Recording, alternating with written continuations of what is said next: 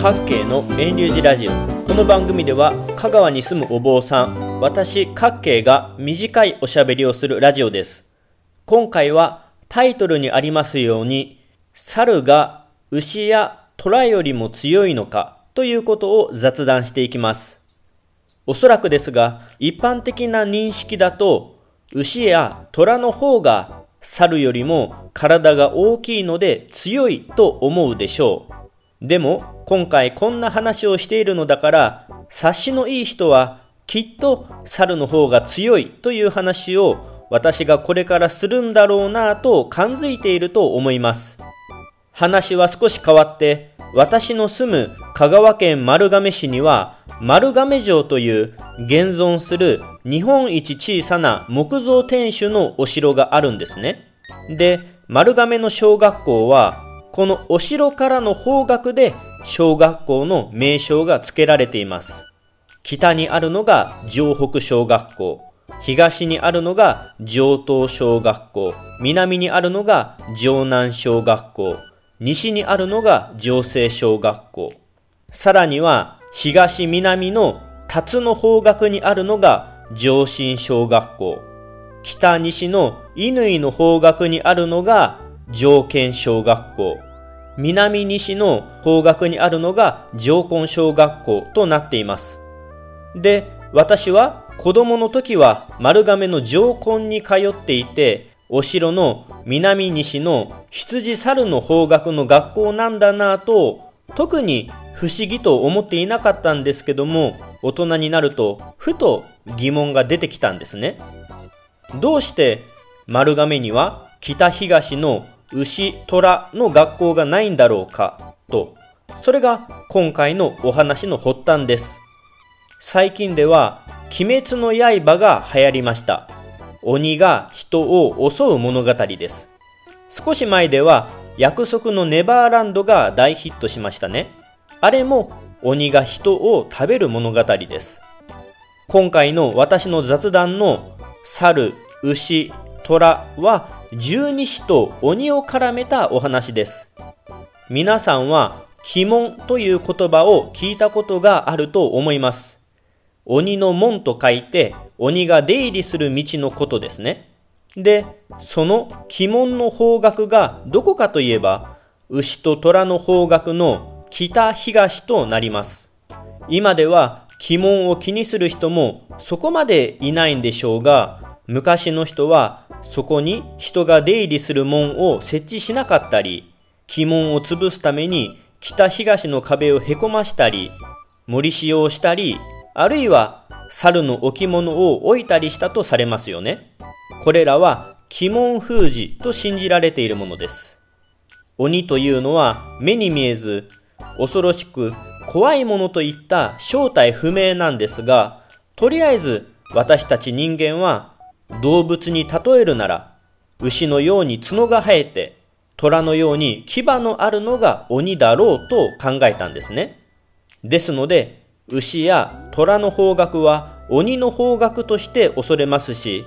牛の刻のごぜんいちじからごぜんごじ頃は不吉なことが起こるかもと、なんとなしに怖がっているようです。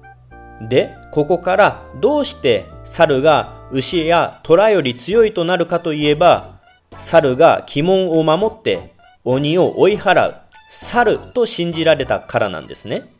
これは鬼が猿という語呂だけでなく、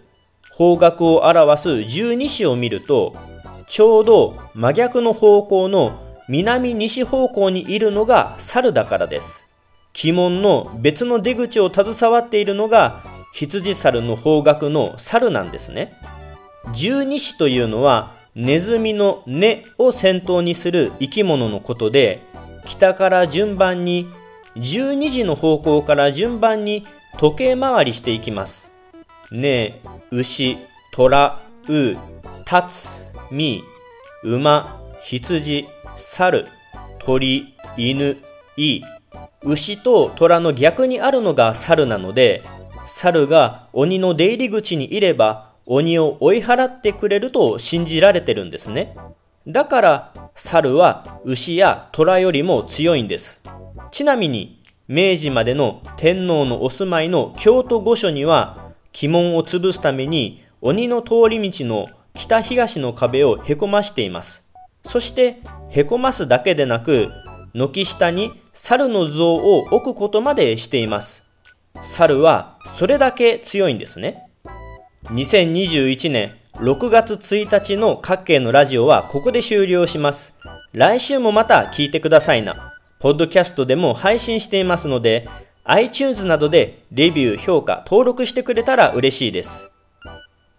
さて余談ですが、鬼退治といえば桃から生まれた桃太郎が有名ですね。桃太郎伝説は全国いろいろあって、岡山県が特に有名でしょうが、香川県もまた桃太郎伝説のある場所です。香川県高松市には鬼がない場所と書く鬼無しという場所があります。また鬼が住んでいたとされる女木島や、おじいさんおばあさんのお墓、さらには猿、犬、キジのお墓まであります。そんな風に香川県は鬼退治の桃太郎と縁のある場所なんですが、さてなぜ鬼退治の生き物が牛と虎の反対にある羊と猿ではなく、猿の続きの鳥と犬なんでしょうか。私の推測ですが、これは十二支の説話を参考にしているんじゃないかなと思っています。牛と虎の反対にあるのは紺の猿、羊ですが、十二支が選ばれる時に神様のもとに向かったのは猿と羊のペアではなく、馬と羊がペアとなって一緒に向かったとされます。